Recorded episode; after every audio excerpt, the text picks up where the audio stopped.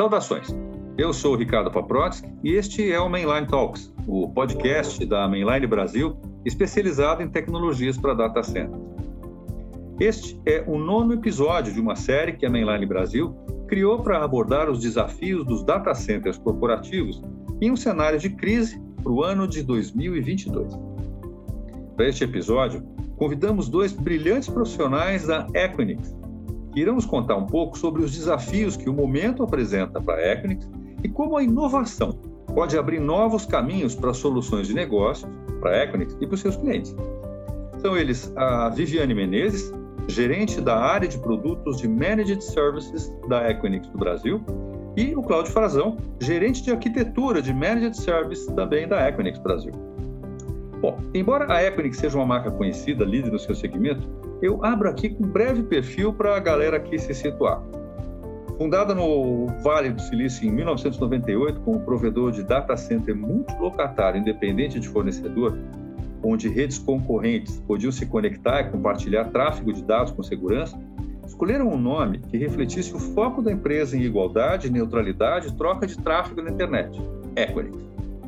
A Equinix é uma empresa líder global de fornecimento de infraestrutura digital, conectando as melhores organizações de uma variedade de setores como financeiro, manufatura, varejo, transporte, governamental, saúde e educação em um mercado global que prioriza o digital. Líderes de empresas usam a plataforma global e altamente estável da Equinix para reunir e interconectar infraestruturas essenciais de forma sustentável e segura. Por meio da plataforma Equinix e do ecossistema de provedores de serviços líderes, seus clientes aceleram a vantagem competitiva em cloud, rede, armazenamento, computação e software. Para a Equinix, não importa se você está construindo um produto histórico, lançando um modelo de negócio pioneiro no setor ou sendo pioneiro em uma nova maneira de trabalhar em conjunto globalmente. A Equinix oferece o alcance global, o ecossistema avançado e a excelência de serviço que as organizações de hoje precisam para competir e vencer. Muito bom, pessoal. Todo mundo apresentado, faço aqui o lance de abertura nesse nosso bate-papo. A gente está vivendo um momento tenso, né, na economia global. E acredito que não faltam informações para isso. Nem é o caso aqui da gente fazer grandes análises, senão o nosso podcast aqui ia durar horas ou até dias. Mas a gente sabe que estamos vivendo crises globais, né, de várias frequências, regionais e nacionais, se sobrepondo em todos os cantos do planeta. E com isso, as empresas estão investindo em soluções inovadoras. A Equinix possui uma unidade de negócio, inclusive, né, gente, que atua em alguns mercados pelo mundo com soluções gerenciadas. Lanço essa questão aqui, já trazendo para a nossa conversa aqui a Vivi, a Viviane, vou chamar você de Vivi, e você, Frazão. Tudo bom, pessoal? Oi, tudo certo. Obrigada, Ricardo, pela apresentação e pelo convite aqui em participar. Eu que agradeço, gente. Muito bem. Prazer estar aqui com você, Vivi, e com você, Frazão. Obrigado, Rick. Obrigado pelo convite. Vamos lá, vamos conversar um pouco sobre os desafios aí que o mercado tem para esse ano e para o futuro. Maravilha. E vem cá, vocês são dessa área de Managed Services, né? Que está aí na definição, aí no cargo de vocês. E essa é uma área da Equinix, que ela está presente em alguns mercados do mundo, é isso? Isso, Rick, a gente são 8 países hoje que possuem Managed Services. Então, a gente aqui em Américas, a gente tem Brasil e Canadá. Na Europa, a gente tem alguns países, Espanha, Holanda, UK, Finlândia, a gente também tem na Ásia com o Japão, tá? Então, hoje, a gente pode dizer que em todas as regiões do globo, né, a gente tem países com as ofertas de serviços gerenciados. Em geral, o portfólio de Managed Services, ele está dentro da Equinix pelas aquisições, né, que a Equinix fez ao longo do tempo. A Equinix é uma empresa que cresce muito, né, com aquisições de grandes players, né? A gente vai crescendo muito rápido, um crescimento muito acelerado, com vários metros, né? Sempre a gente aumentando a nossa presença global. E Managed Services está se consolidando realmente como algo presente. Em alguns mercados isso é muito relevante, né? Então, a Equinix tem investido nessa família de produtos. Puxa, que interessante. E aqui no Brasil é uma área, enfim, que tem muitas soluções, né, Vivi? Sim, a gente hoje consegue, e desde cloud, hybrid, multicloud, né, que é um dos pilares importantes para a gente, são soluções que ajudam, né, nessa jornada, parte de rede, segurança, a parte de softwares, a parte de gestão e suporte, monitoramento dessas infraestruturas, né? E a parte de dados e continuidade de negócios, que também é uma área que está crescendo muito aqui no... Falando até de mercado brasileiro, né? A gente vê um crescimento muito grande nesse segmento e muitas soluções voltadas para dados, armazenamento, enfim, um pouquinho do que a gente vai conversar hoje. Ah, bacana. Então, quando a gente fala de managed services, né, serviços gerenciados, então, na realidade, a gente está indo muito além do meramente o colocation ou hosting de soluções. Então, na realidade, são serviços específicos gerenciados pela própria Equinix com os seus clientes, né? Exato, Rick. O host, o colocation tradicional é o que a gente faz no mundo todo, né? É igual, é a mesma forma como a gente faz o colocation aqui no Brasil, ela é igual em todos os outros IBX que nós temos aqui ao redor do mundo. Agora, a diferença do Managed Service é a camada de serviço que a gente aplica em cima desse colocation, né? Que a gente aplica em cima dos serviços de interconexão. Oferecer serviços para os clientes que estão vindo aqui através do colocation para poder tomar vantagem de uma oferta completa que a Equinix tem dentro do portfório, desde storage, como a Vi falou, serviços profissionais, né, ou a gestão do ambiente, isso é bem importante, tá? Entendi. Bom, isso é um diferencial interessante no mercado, né, Frazão? Porque não é uma solução puramente de cloud, como a gente conhece como cloud pública, e ela vai muito além de um suporte ao on-premises, né? Você está, de fato, levando para o data center da Equinix, com toda a excelência que vocês têm de infraestrutura, o gerenciamento desses serviços, né? Dessa infraestrutura do cliente, é isso? Exato. O gerenciamento do ambiente do cliente, os serviços como software, como storage as a services, backup as a services, a gente tem um portfólio bem extenso para oferecer como serviço para os clientes que vêm à procura do colocation, claro, da interconexão, mas também vem com outras demandas dentro das necessidades deles, tá? O Rick, deixa eu complementar uma coisa que eu acho que é importante.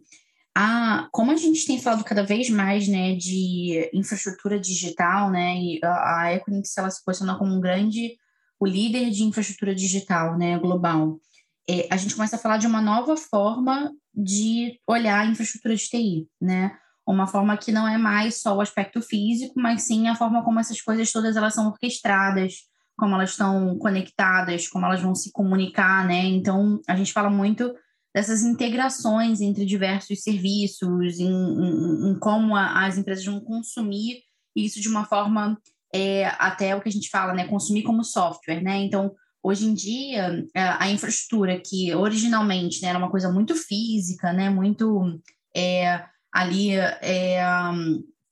tradicional, hoje em dia a gente consegue colocar camadas de orquestração e de serviço que permitem uma experiência muito diferente na hora de consumir, planejar, crescer essa infraestrutura. Então, muitos dos serviços da Equinix, mesmo quando a gente vai para o mundo mais do colocation, tem uma camada muito grande de APIs, de camadas de software para que isso seja comandado via software, e tudo isso conversa muito bem com o complemento que a gente faz de serviços gerenciados, né? Porque esses serviços, eles são totalmente integrados dentro dessa plataforma Equinix. Então, é sempre buscando aquela visão, né, de que infraestrutura é uma coisa que tem que ser muito facilmente orquestrada, comandada e gerenciada, né? Sempre com a agilidade que os negócios estão pedindo hoje em dia.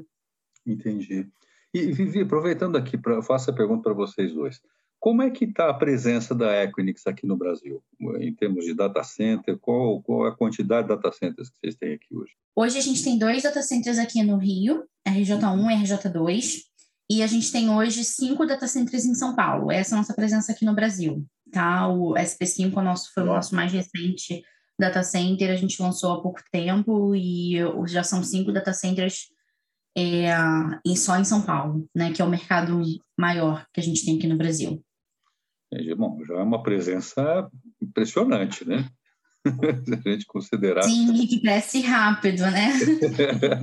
Muito bem. Agora, uma coisa, gente, vocês estão comentando sobre Managed Service e toda essa camada de inteligência. Agora, para que tipo de empresa a gente está falando que essa... Eu não vou chamar de produto, mas essa frente de negócio, essa unidade de negócio de Managed Service, criando todas essas soluções, que tipo de empresa... está voltado essa oferta da Equinix hoje? Olha, eu vou ser mais... a Vivi pode ser mais específica, mas eu vejo, Rick, que a gente não tem... pelos casos que eu já entrei, eu não vejo que a gente tem uma especificidade de empresa, porque o portfólio é tão extenso que alguma hora, mesmo a empresa que tenha todo um portfólio só, dentro dela ali, né, uma camada de TI toda própria, em algum momento do ciclo de vida dela com a gente, ela vai consumir algum tipo de serviço de managed service, tá? Mas, assim, a Vivi estuda melhor o comportamento das empresas, pode complementar isso. Entendi. Eu acho que é isso mesmo, Frazão, assim, a gente tem um ecossistema muito rico dentro da Equinix como um todo, né? Então, são muitas indústrias, a gente tem ecossistemas bem importantes, como o ecossistema financeiro, ecossistema de conteúdo, de educação, de healthcare. Então, assim, são muitos segmentos e a gente, quando fala de managed services, a gente está falando com todos eles, né? Claro que a gente sempre tem casos de usos especiais, a gente sempre tenta customizar, né, as soluções de acordo com as necessidades. Em geral, falando de Equinix, né, a gente está trabalhando muito médias e grandes empresas, é o nosso público mais frequente aqui na Equinix. E, em especial, também posso destacar que temos muitas empresas que têm perfil global, né? Isso não chega necessariamente a ser um foco, né? A gente tem muitas empresas que não necessariamente estão nesse estágio, mas a Equinix tem como um dos diferenciais essa possibilidade de sustentar, né, e de atender empresas globalmente, né, justamente pela nossa presença. Então, eu destaco também isso como uma característica que é algo que a gente está sempre buscando e que a gente, com certeza, é a empresa mais preparada para lidar com empresas que tenham deployments globais, que trabalham com multimercado, né, e que precisam dessa presença um pouco mais forte. Puxa, bacana isso, hein? Quer dizer... O foco hoje, claro, então é multi-industry, né? Vocês atuam, essa frente ela não é especializada, não é dirigida apenas para um segmento, né, econômico, e também não dependendo do tamanho, né? Quer dizer, você pode começar pequeno e ir crescendo, não tem uma barreira de entrada, né? Isso aí. E a gente tem também uma coisa que eu acho que eu posso destacar, muitos parceiros, né? A gente tem um bom programa de canais, né, que trabalham com a gente, então tem outras formas, né, de consumir Equinix também através da nossa rede de parceiros, né? E a gente trabalha muito também, não só focando na empresa enterprise, né, que é aquela que vai consumir para fins próprios ali, né, a infraestrutura de TI, mas também para outros provedores de serviço que às vezes precisam de uma plataforma como a nossa para desenvolver os seus próprios serviços e soluções de TI. Então, o segmento que a gente fala de Cloud IT hoje, né, ele é muito rico também dentro da Equinix, e não só para a parte de data center, né, mas também para a parte de serviços gerenciados. Hoje a gente tem bons parceiros que constroem as suas soluções de software como serviço, as suas próprias soluções gerenciadas, usando como base Equinix. Então, isso é uma coisa que a gente também sempre está olhando. Ah, entendi. Agora faz mais sentido, né? A gente consegue entender um pouco melhor esse desenho, de que maneira que ele atua. É aquilo que você falou, né, Vivi, você e Frazão, né? A Equinix, sobretudo, é uma empresa de infraestrutura digital, né? O fato de você criar essas camadas é o que permite você, de fato, prover essa infraestrutura. Quer dizer, se eu for um banco digital, uma empresa de varejo, uma rede de farmácia, uma metalúrgica... Enfim, eu posso ter acesso a esses serviços e modelar isso de acordo com as minhas necessidades. Exato, e complementar com os parceiros que a gente tem aqui via canais, tá? O Rick, isso é bem importante, o que a Vivi falou é bem importante destacar. A gente tem empresas aqui dentro consumindo Equinix que podem complementar o seu negócio. Então, isso é bem, bem, bem interessante para uma empresa que está começando, para uma empresa, como você falou, uma empresa pequena que vai escalar, então... Ela pode procurar talvez uma empresa que faça uma folha de pagamento para ela, vai ter uma empresa aqui que faça folha de pagamento para ela, onde ela pode se interconectar com ela e tirar proveito dessa parte do pedaço. É uma empresa de logística, enfim, é bem variado, o ecossistema aqui é bem variado e isso a empresa que está começando pode tomar muita vantagem em cima disso, tá? Tá, ó, bacana. E aí, a gente estava falando no começo, né, quando eu fiz essa introdução, a gente falou muito sobre crises, né, necessidades que as crises nos trazem da gente rever modelos ou pensar outras alternativas no negócio.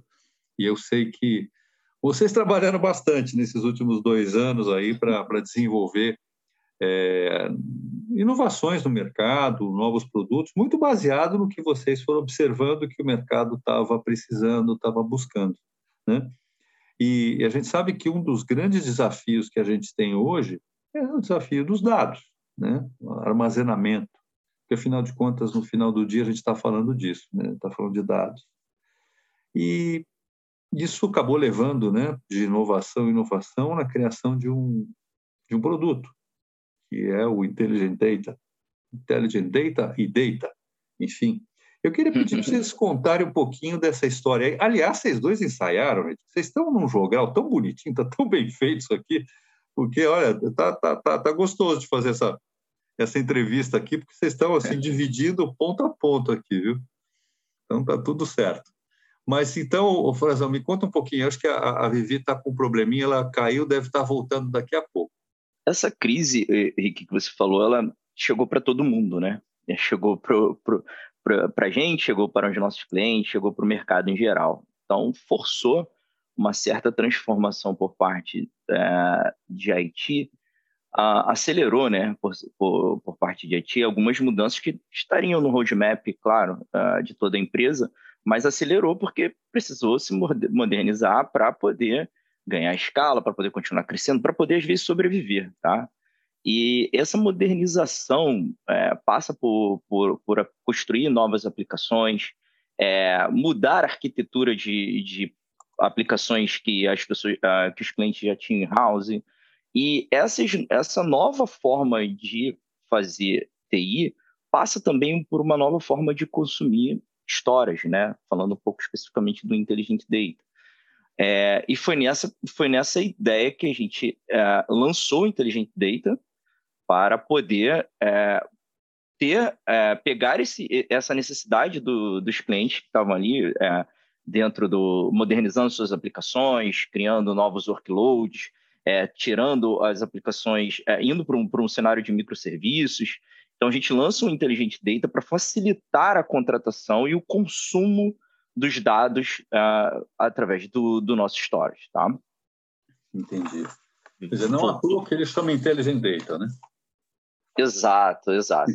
Intelligent Data, ele é uma solução multiprotocolo, ela tem uma tierização, né? A classificação dos dados inteligente, ela é fácil de contratar, assim, para os clientes que estavam pressionados por essa crise. Ele pede espaço. Quanto de espaço? X de espaço que eu tenho, eu acredito que vai ser o meu consumo inicial. Se for mais do que aquilo, ele pode escalar ali mesmo no painel, tem um portal onde ele mesmo escala. Qual protocolo? Ele não precisa pensar no protocolo no início, é uma solução multiprotocolo, ela consegue entregar vários protocolos, ele só precisa depois ir configurando. Quando ele for configurar o volume que ele for criando, ele vai escolhendo o protocolo e vai adicionando ali. É uma solução que realmente veio para ser inteligente, né?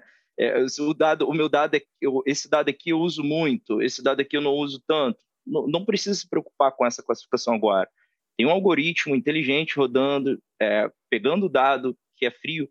O número de mercado aí, tá, Rick? 80% dos dados que tem do ciclo inteiro, ele é frio, tá? 20% é o que realmente precisa estar ali numa camada quente, mas o cliente que contrata o Intelligent Data, ele não precisa se preocupar com isso no primeiro momento. Isso vai ser classificado automaticamente pelo nosso storage, né? Que tem um algoritmo próprio que faz essa classificação, entendimento, essa inteligência para poder esfriar os dados e colocar ele numa camada mais baixa. Tá? Quer dizer, você não precisa se preocupar em classificar o dado. A própria natureza de uso dele vai fazer com que o algoritmo do eData deixe ele num lugar mais fresquinho e o dado quente sobe para uma camada de maior demanda. De maior demanda, de mais performance, para entregar a performance que o workload realmente precisa, tá? Agora, qual é a vantagem disso, né? Preço. Você não precisa preço, você vai pagar o conjunto, um mix de discos de dados que vão se automaticamente ajustando ali, conforme o entendimento do dado, né, do comportamento do dado, ele reduz o preço giga que o cliente vai comprar. Ele não precisa, por exemplo, o cliente não sabe ainda o comportamento dos dados. Ele vai lá e compra tudo de Tier 1 num outro storage comum, está um dinheirão, mas claro, 80% dos dados dele não vão ficar ali. Aí ele compra o Tier 2, mas também não vai ficar ali, vai ficar no Tier 3, no espaço mais cold, ali, mais fresco, como você colocou. Então, o cliente, aqui é o mix desses riscos, faz baratear o preço giga para o cliente no final também, tá? Entendi. Além de toda essa facilidade de uso, de compra, de decisão, que é fantástica. Ele não precisa saber. Hoje você vê a maioria dos nossos concorrentes, você precisa saber qual protocolo antes para ele te adequar um produto específico, né? É isso você que precisa eu te perguntar, saber né? Você não precisa disso. Quer dizer, bom, está aqui, eu chego aí na Equinix e falo, Frazão, estou aqui com os meus dados. Eu tenho aqui um RP, eu tenho umas aplicações, eu tenho outras coisas web aqui, eu quero colocar tudo no eData. Eu não tenho que fazer um plano de contingência, de tierização para isso. Quer dizer, em função do que eu vou usar e como eu vou usar, eu vou pagar. Exato. Eu preciso saber, de início, qual é o tamanho dos seus dados. Sim. Tá? E se você não acertar de primeira, não tem problema, você consegue escalar no próprio portal e pagar por uso até você se agitar. Imagina que você está vindo de um outro data center ou está trazendo o seu workload de casa para o data center, para a Equinix. E aí você fez as contas erradas ali. Durante a migração, você vai estourar um pouquinho o tamanho que você contratou, antes de você contratar mais, porque você sabe que depois que você fizer todas as organizações ali dentro terminar a sua migração, esse espaço vai voltar à normalidade. Você escala ali mesmo no portal, paga por uso, e depois que você terminar a sua migração, o seu espaço voltar à normalidade, aquilo que você previa, você desliga essa parte de consumo de uso e continua usando o espaço contratado, tá? Então, você tem também essa flexibilidade. E eu só preciso saber do tamanho. Eu não preciso ainda da classificação. A classificação, o Intelligent Data, ele vai fazer por você, através do estudo, do comportamento, dos dados, do acesso, né, das máquinas aos dados, e ele vai classificar os dados e vai colocar conforme a necessidade dos dados em cada camada de disco, mais performática, mais fria e por aí vai, tá? Entendi. Agora, você falou duas vezes aí, Frazão, sobre portal. Explica um pouquinho melhor aí, como é que é essa história de portal? A ideia é realmente fazer um full management, né? Um storage onde o cliente tenha total acesso, gerenciamento do ciclo de vida dos dados ali, né? Então, o portal, ele traz KPIs do uso dos dados, previsão de crescimento, isso aí foi fantástico. Então, assim, a gente vai acompanhando seus dados e fala, olha, essa franquia aqui vai durar até agosto. Em setembro, você vai ter que fazer um upgrade, a gente faz um algoritmo para poder prever, né, esse término de capacidade, isso dentro do portal. O portal, o próprio cliente, ele cria os volumes, ele atacha os volumes pelo portal, ele faz tudo pelo portal. E o mais fantástico, assim, que uma das últimas releases que a gente lançou, é o archive, o arquivamento do dado, né? Então, ele tem três camadas lá do storage. Chegou aquela tá fria, aquele pedaço tá frio, ele olha, isso aqui eu não vou precisar mais, só vou consultar mais, eu tenho que deixar isso aqui por 5 anos por conta de algum requisito regulatório. por exemplo. Tá. Vou arquivar, vou tirar ele desse espaço aqui que ele está ocupando e vou arquivá-lo. E ele arquiva pelo portal esse espaço, tá? É esse mesmo, arquivo, ele arquiva pelo portal.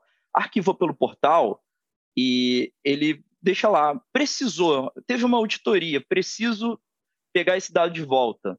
Geralmente, em outras empresas, você vai ter um SLA aí de 7 dias, mais 48 horas. Posso falar isso com certeza, mais 48 horas. No nosso, você vai fazer o desarquivamento via portal.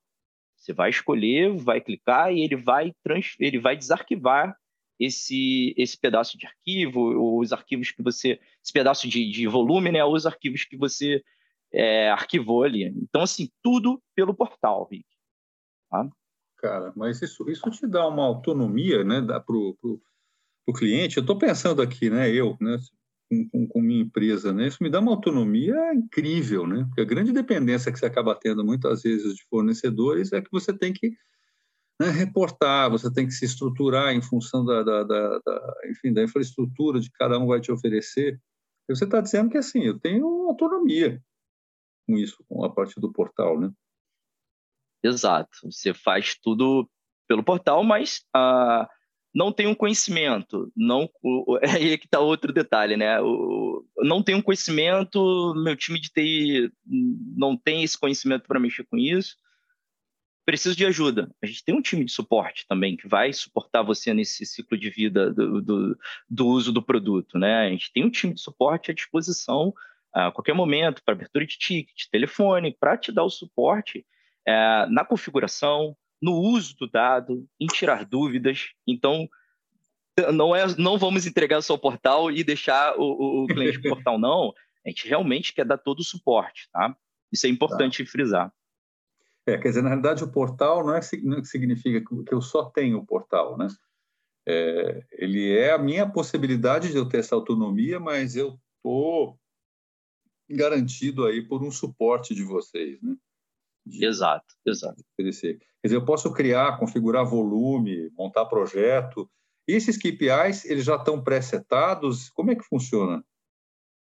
Já foram os KPIs que a gente estudou com os clientes e outros que a gente vem aprendendo com o uso de alguns clientes. Vai colocando no backlog, vamos criando e vai aparecendo no portal de forma incremental lá, tá? Entendi. Esse produto a gente disponibilizou, Rick, em RJ2 e SP3, dos 2 metros da gente, tá? RJ2 e SP3. Uhum. E aí a gente consegue fazer com que o cliente que tenha contratado nos dois consiga fazer a replicação dos volumes para block file, tá? Especificamente, tá? E aí a gente consegue permitir uma disponibilidade mais alta que ele possa ter com a redundância em 2 IBX em estados diferentes. Então, no momento de desastre, e o cliente quer, por exemplo, um ransomware, um ataque de ransomware, ele tem lá a replicação dele, ele desatacha esse volume, ele pega o outro volume, atacha na aplicação dele, e daí em diante ele continua trabalhando. Tá? Entendi. Puxa vida, cara. Agora, deixa eu te perguntar uma coisa. Eu vi numa breve, né, explicação sobre o Intelligent Data que ele é compatível com o Equinix Fabric. Pode explicar um pouquinho para a gente o que significa isso, Frazão? Claro. Ele está conectado no Fabric, né? Eu vou pedir para a Vivi explicar o Fabric para você, Vivi, tá aí? O Fabric é a nossa plataforma, né, de interconexão. Acho que a principal plataforma que a Equinix tem globalmente, né, para prover a conectividade e a rede automatizada, né? Então, hoje, a gente sabe que redes é um grande calcanhar de Aquiles, né, que a gente fala para os nossos clientes. Então, desde que começou lá atrás a jornada de consumo para nuvem, cenários multi-cloud, a Equinix começou com essa plataforma, que é toda baseada em tecnologia de SDN, né? Então a gente consegue comandar essa parte de redes com um alto nível, né, de comando via software de automação, né, para facilitar essa experiência. Então, muito, muito fácil O cliente consegue provisionar circuitos virtuais para conectar a nuvens, a provedores. E aí a gente foi evoluindo essa plataforma. Hoje em dia a gente chama de plataforma Equinix, né? Plataforma Fabric.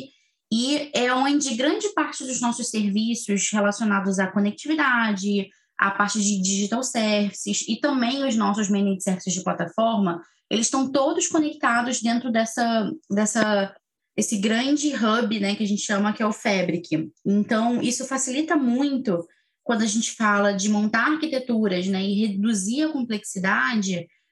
Isso ajuda muito porque a gente consegue fazer um provisionamento de circuitos virtuais a pequenos cliques, né? Então, você consegue hoje se conectar a um outro cliente aqui dentro da plataforma Equinix, a um outro parceiro, até a um outro ambiente em outro país. Hoje, o Fabric permite até conexão internacional a cliques, né? Que é uma coisa super complexa para as empresas fazerem. E as nossas soluções de managed services, elas são todas conectadas também dentro dessa plataforma. Então, um cliente que é um cliente de Fabric, né, ele consegue muito facilmente conectar e consumir o Intelligent Data via essas conexões virtuais que a gente fala. Isso facilita muito quando você precisa aumentar o capacity da parte de redes, quando você quer interconectar o Intelligent Data, ao mesmo tempo que você está usando uma nuvem, que você está usando um outro parceiro, tudo isso você consegue comandar via o Fabric, via portal.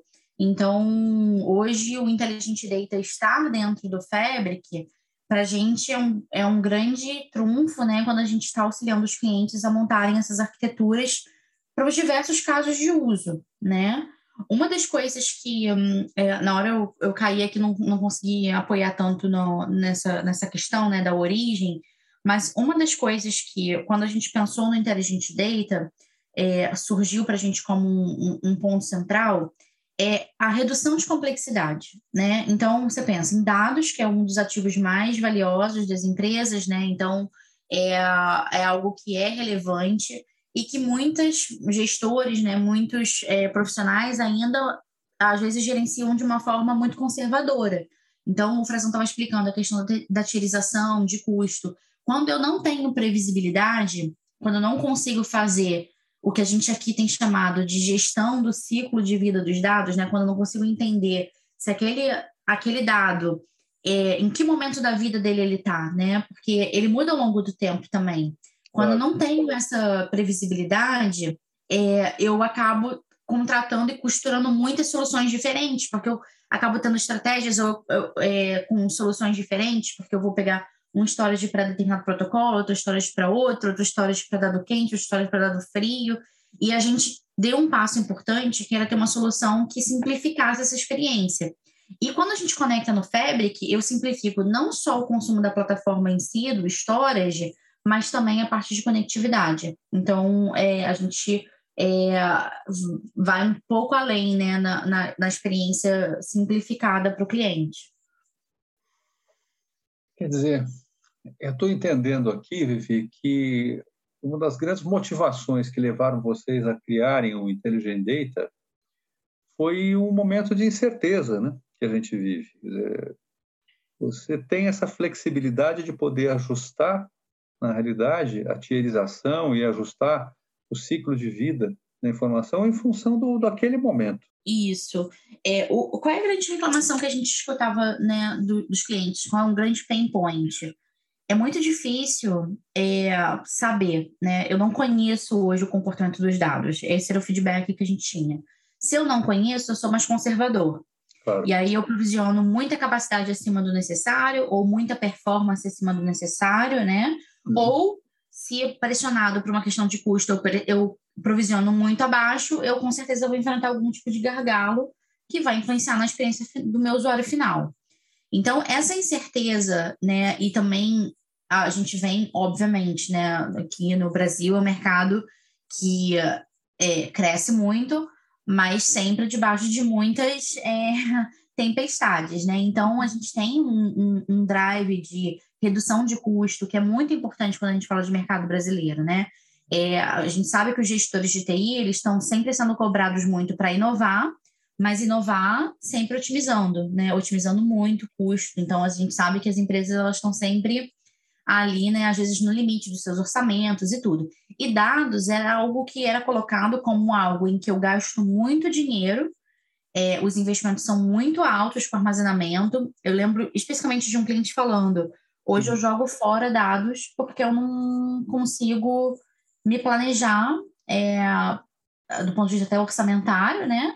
E eu acabo descartando porque é muito caro o armazenamento, e aí eu acabo abrindo mão disso. Aí você pensa, a que ponto, né, gente? Claro que o descarte de um dado, quando ele não faz mais sentido, ele faz parte, mas não quando a empresa ainda não explorou o potencial ou tem algum requisito regulatório, de compliance ou mesmo de negócio. Você tem que conseguir acomodar isso dentro do seu planejamento, né? Então, a feature que o Frazão mencionou, por exemplo, do archive. Muitas empresas têm muita dificuldade ainda hoje com archive. E o eData é uma solução de armazenamento que você consegue surfar desde o dado super acessado para o dado pouco acessado, e você consegue ainda arquivar quando você tem certeza que aquele dado mais frio você não vai precisar acessar com tanta frequência. Pode falar. Não, eu ia comentar. Eu estou entendendo que você pode contemplar todas as suas camadas de dados, né, que é o patrimônio da empresa, da organização, a partir de um único cockpit, né, de um portal. Quer dizer, eu estou vendo desde os dados ultra hot, né, banco de dados, enfim, até o archive. Isso, exatamente. E muita gente usando o Intelligent Data também para soluções customizadas de backup, né? Então, o backup, o caso de uso de backup, ele é muitas empresas que procuram a gente para montar suas soluções de backup, né? Eles precisam também de um repositório de custo baixo, que tem, às vezes, uma feature de replicação, né? Como o Frazão mencionou, então hoje a gente já consegue replicar.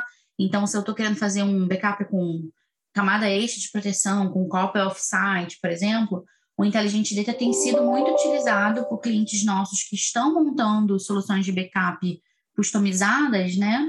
Usando o próprio archive como o seu repositório de backup para armazenamento das cópias. Então, é um outro caso de uso que a gente tem visto muito frequente, além do próprio cenário multiprotocolo, multiperformance, que a gente mencionou primeiro. Olha que interessante, Vi. Você sabe que eu ia até perguntar para vocês. Eu já tropecei em alguns casos de pessoas que confundem backup com archive, né? Com arquivo. E o Frazão deixou muito claro o que é arquivo, você também, né?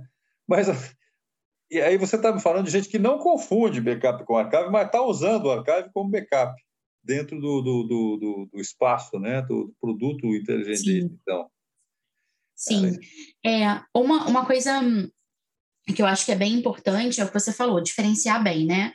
Porque para você proteger os dados, tem várias estratégias diferentes, né?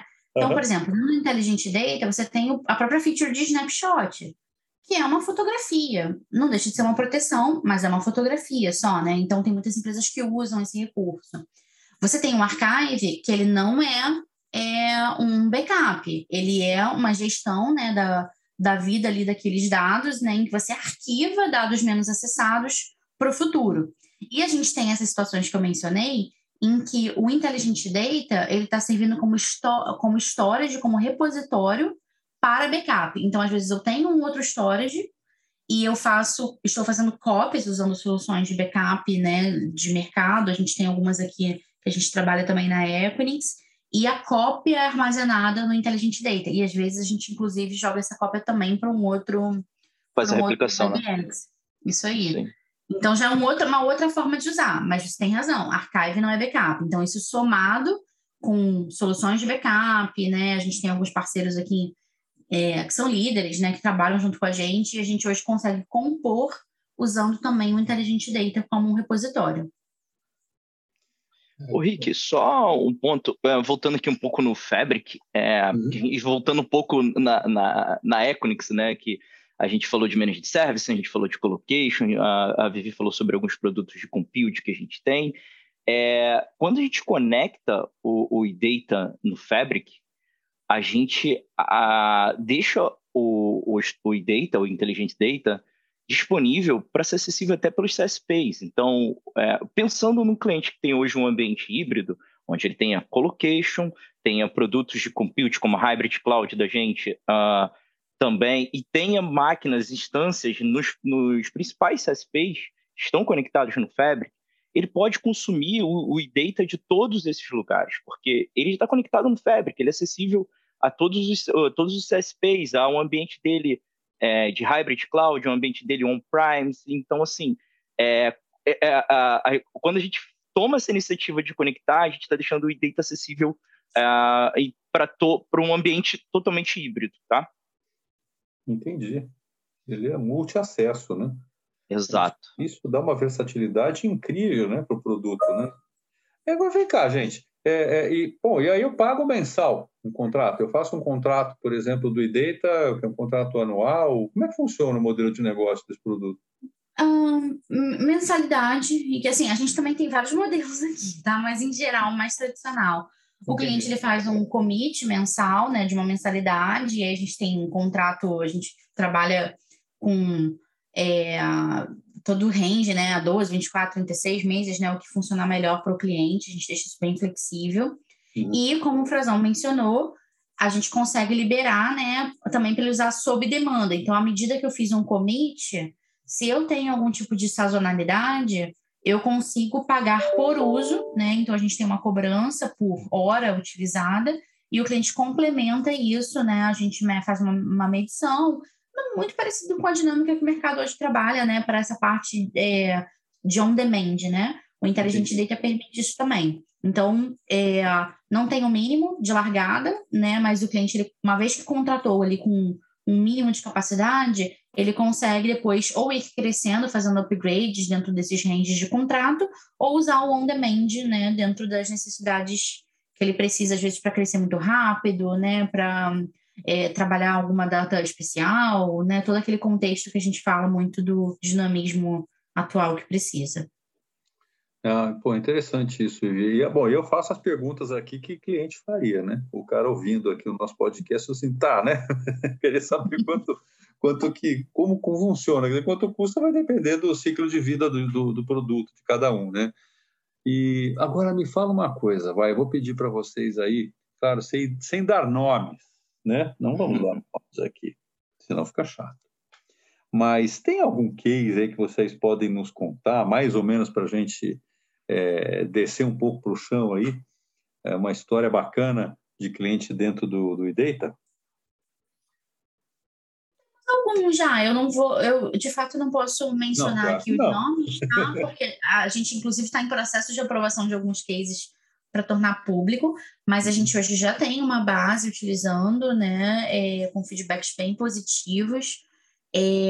Acho que eu posso citar um caso que a gente tem de indústria, bem dentro daquele cenário que a gente falou mesmo do uso multi-performance, né? Eu acho que esse é um dos casos que eu posso mencionar, a empresa que tem hoje um bom ambiente junto com a gente, utiliza o dado, a gente consegue observar, né, o dado navegando ali de performances diferentes, então, e acaba centralizando esse repositório junto com a gente. Então, acho que um caso que vem também dessa questão de imprevisibilidade, né? E não só imprevisibilidade, tá, Rick? Eu acho que tem determinadas empresas que estão chegando no nível de maturidade, que é o caso desse cliente, que ele fala, eu não quero mais ter que me preocupar, né? Uhum. Porque quando você contrata soluções de tierização diferente, fica na mão do cliente, né, administrar isso. Então, você tem que estar sempre movendo os dados de um lugar para o outro. E tem cliente que hoje ele já quer, ele, cada vez mais, né, abstraindo esses níveis de infraestrutura. E é o caso dessa situação que eu estou mencionando, que realmente existia o desejo de não precisar ficar acompanhando mais isso, né, e sair de um cenário de histórias de tierizações diferentes, né, de soluções múltiplas, para uma solução única e centralizada, e com um feedback bem positivo. Um outro caso que eu posso citar é esses casos que a gente tem trabalhado, às vezes, para o archive. O archive, quando a gente já estava tendo uma boa aceitação do Intelligent Data, quando a gente liberou a feature do archive, que foi numa versão 1.1, né, assim, praticamente dobrou a demanda, porque não só essa utilização dentro da performance, né, do dado em produção, né, ali do dia a dia, mas essa possibilidade de você arquivar um volume com um clique, né, realmente fez toda a diferença para vários clientes nossos, né? Entendi. É um negócio inovador, né? Eu estou aqui pensando, né, que o Intelligent Data é uma espécie de one-stop shop de dados, né? Porque você tem, num ponto único, você tem a possibilidade de você gerenciar teus dados de alta demanda, de alta performance, né? Teu banco de dados de RP e tal, até o archive, que normalmente a gente sabe como é que isso funciona, né, em empresas, né? Que fica cada um em um silo, que é uma maluquice, você tem que integrar tudo isso, políticas diferentes, contingenciando. É aquilo que vocês comentaram, né? Sempre alguma coisa fica sub- ou superdimensionada em função dos problemas que você está enfrentando. E aí vocês trazem um negócio que é um just-in-time, né? Ou just-in-space, né? Just-in-time, just-in-space. Né? Você está pagando exatamente o que você tem. Isso é muito legal, né? Isso aí. Frazão, acho que você pode comentar também dessa questão do desafio do archive. Tem aquele aspecto da própria experiência de desarquivamento, né? Isso. Comparando com outras soluções, você pode falar um pouquinho disso também. Eu falei, te falando um pouquinho anteriormente com o Rick, dessa diferenciação da gente com os concorrentes, né? Uhum. Hoje tem concorrente que entrega o desarquivamento em 7 dias, 14 dias, em alguns 48 horas. A gente está entregando com um clique. Tá ali, o dado tá ali, ele vai clicar, vai demorar algum tempo e ele vai pro... Mas é com um clique, ele não vai demorar, é só o tempo de processar a transição dos discos ali para ele poder usar o arquivo. Isso é incrível, né, cara? Porque, poxa, dependendo do desafio que você vai ter com o arquivo, né? Às vezes você não tem tempo de esperar 7 dias, 48 horas, essa disponibilidade, né? E visualizar esse dado arquivado, inclusive, né? Pô, gente, eu estava conversando com um cliente recentemente, ataque de ransomware para o ambiente dele, e a salvação dele eram os arquivos que estavam... No archive lá que ele tinha colocado, que estava protegido, alguma solução, tá? Não era a solução toda, parte da solução passava por isso dali que não conseguia ter. Isso foi no outro data center, tá? E ali ele demorou, ele falou, olha, a gente demorou 7 dias para receber os arquivos, mais 7 dias para poder fazer todo o retorno do dado para poder operar. Então, assim, 14 dias... de uma empresa parada, tudo bem que o archive não era a solução final, não é a melhor estratégia, tá? Mas foi a estratégia que salvou essa empresa, mas demorou 14 dias para ele conseguir botar no ar isso daí. Então, assim, o nosso vai estar um clique. 14 dias e muito Rivotril, né? Porque aguentar 14 dias. É melhor você estar num clique por uma situação dessa, né? E, gente, vem cá, o iData, o Intelligent Data, falando o nome inteiro, o apelido, o nome inteiro, é uma jabuticaba? É um produto brasileiro da Equinix? É um produto brasileiro. É um produto brasileiro em análise para alguns países para possível expansão. Que legal, gente. Poxa vida. E tínhamos feedbacks positivos, né, de outros países que entraram num POC, para fazer um POC do nosso próprio produto, né? E gostaram da forma como... a gente fez e acha que tem fit no mercado deles também. Galera, parabéns! Sim. Inclusive, Henrique, puxando nossa sardinha aqui, a gente tem muitas soluções que partem aqui do time do Brasil, na parte de managed services, né, e que são depois avaliados para uma possível expansão, né, mas a gente tem hoje para essa parte de serviços gerenciados, um alto nível de desenvolvimento e inovação aqui no Brasil. Isso é muito bom porque o mercado de managed services, ele realmente tem essa questão da particularidade regional, né? E a gente ter soluções que a gente consegue criar aqui no Brasil é muito bom porque a gente faz muito alinhado com a necessidade do mercado brasileiro mesmo, né? Então, acho que isso é um ponto importante, né? Até para quem está pesquisando solução, tudo é totalmente hospedado, desenhado e pensado aqui no Brasil. Bacana isso, né, Vivi, Frazão? Porque A gente brinca, mas é fato, né? Se deu certo no Brasil, dá certo em qualquer lugar, né? É verdade. E a priorização acontece aqui, que eu acho que é uma grande vantagem, né? Se você está usando uma história de uma solução dessas global, né, que chegou aqui no Brasil depois, certamente a evolução disso vai ser drivada por necessidades mais globais, né? Ou do mercado de origem. Depois, às vezes, demora a chegar aqui no Brasil e tudo. E, às vezes, se você tem uma priorização, se precisa de alguma coisa, tem uma dificuldade de acompanhar. Uhum. A gente aqui tendo no Brasil e com a gente tendo o centro de desenvolvimento aqui no Brasil para essas soluções, isso ajuda muito também, porque tem cliente nosso que às vezes submete uma feature que em poucas experiências a gente consegue publicar. É claro que depende muito da complexidade, mas o nosso tempo de resposta também é muito mais rápido, né? Porque a solução ela está sendo desenvolvida aqui mesmo. Então, a gente não está só importando, né? A gente consegue reagir muito mais rápido aos inputs que a gente recebe. Claro, os releases são todos daqui, enfim, né? O centro de desenvolvimento é local e vocês estão construindo aqui, né? Puxa, gente, que bacana, hein? Que bacana. Muito bom, muito bom. Eu acho que é uma ideia geral aqui, né? Sobre o Intelligent Data para os nossos ouvintes. Sobre um produto inovador, produto brasileiro e global, né, ao mesmo tempo, né?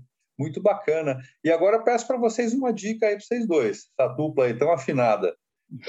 Clientes, procuram quem, como e onde na Equinix para falar de Intelligent Data?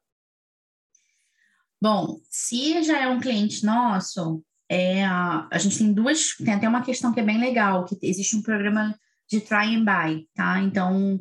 Dentro do nosso portal, a gente consegue oferecer um teste, né, para quem já tem alguns requisitos muito rápido de teste. Se não, procurar o próprio representante comercial. Se não tiver, se não for nosso cliente ainda, né, aí pode entrar em contato também pelo nosso portal, fazer um registro que a gente vai entrar em contato para poder oferecer e começar a conversa para demonstrar, né? E é totalmente possível fazer POC, testar, tudo isso a gente tem uma flexibilidade bem grande para poder facilitar a experimentação, né, do produto. Que legal, gente, que legal. A gente já conhece um pouquinho desse produto, mas ouvindo de vocês e tendo essa apresentação, a gente fica mais entusiasmado para conhecer e ver mais. É uma pena que no podcast não dá para a gente mostrar o portal, né, Frazão? Que deve ser bacana demais. Análise preditiva, ver esses KPIs, os volumes todos. Deve ser bom demais, cara. É a cereja do bolo, pode ter certeza. Mas aí fica para a galera que quiser fazer uma POC, né? O Trial Buy está lá, sendo cliente da gente, está disponível, ele preenche o formulário, vai ser liberado para ele um acesso de 30 dias, que ele pode dali mesmo já fazer a contratação, né, Vivi?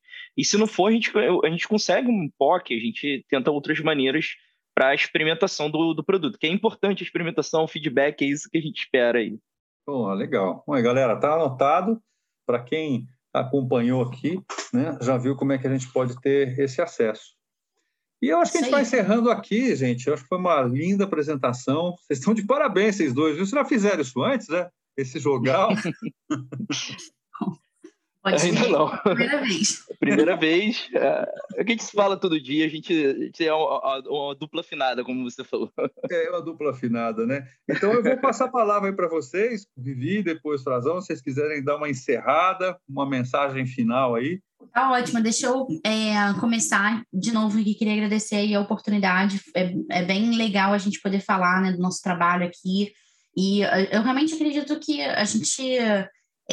tem um papel também de ajudar, né, os líderes digitais, né, a passarem por essas turbulências, pelos desafios, e é muito bom a gente sentir que a gente tem contribuído e que a gente tem soluções para ajudar essa evolução a acontecer mais rápido, né, e da melhor forma. Então, agradeço demais a oportunidade de poder falar aqui do Intelligent Data, que é uma das nossas soluções. Para quem eu acho que está aqui escutando, uma mensagem que eu dou, que eu acho que é super importante, né?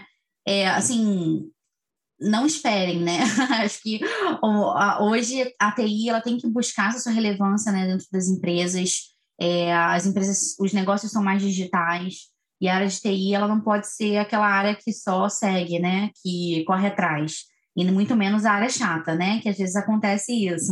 Então, aos líderes de TI, aos gestores de TI, de tecnologia das empresas, né? Assumam aí as rédeas. Eu acho que a gente tem um potencial muito grande para conduzir inovação dentro das empresas.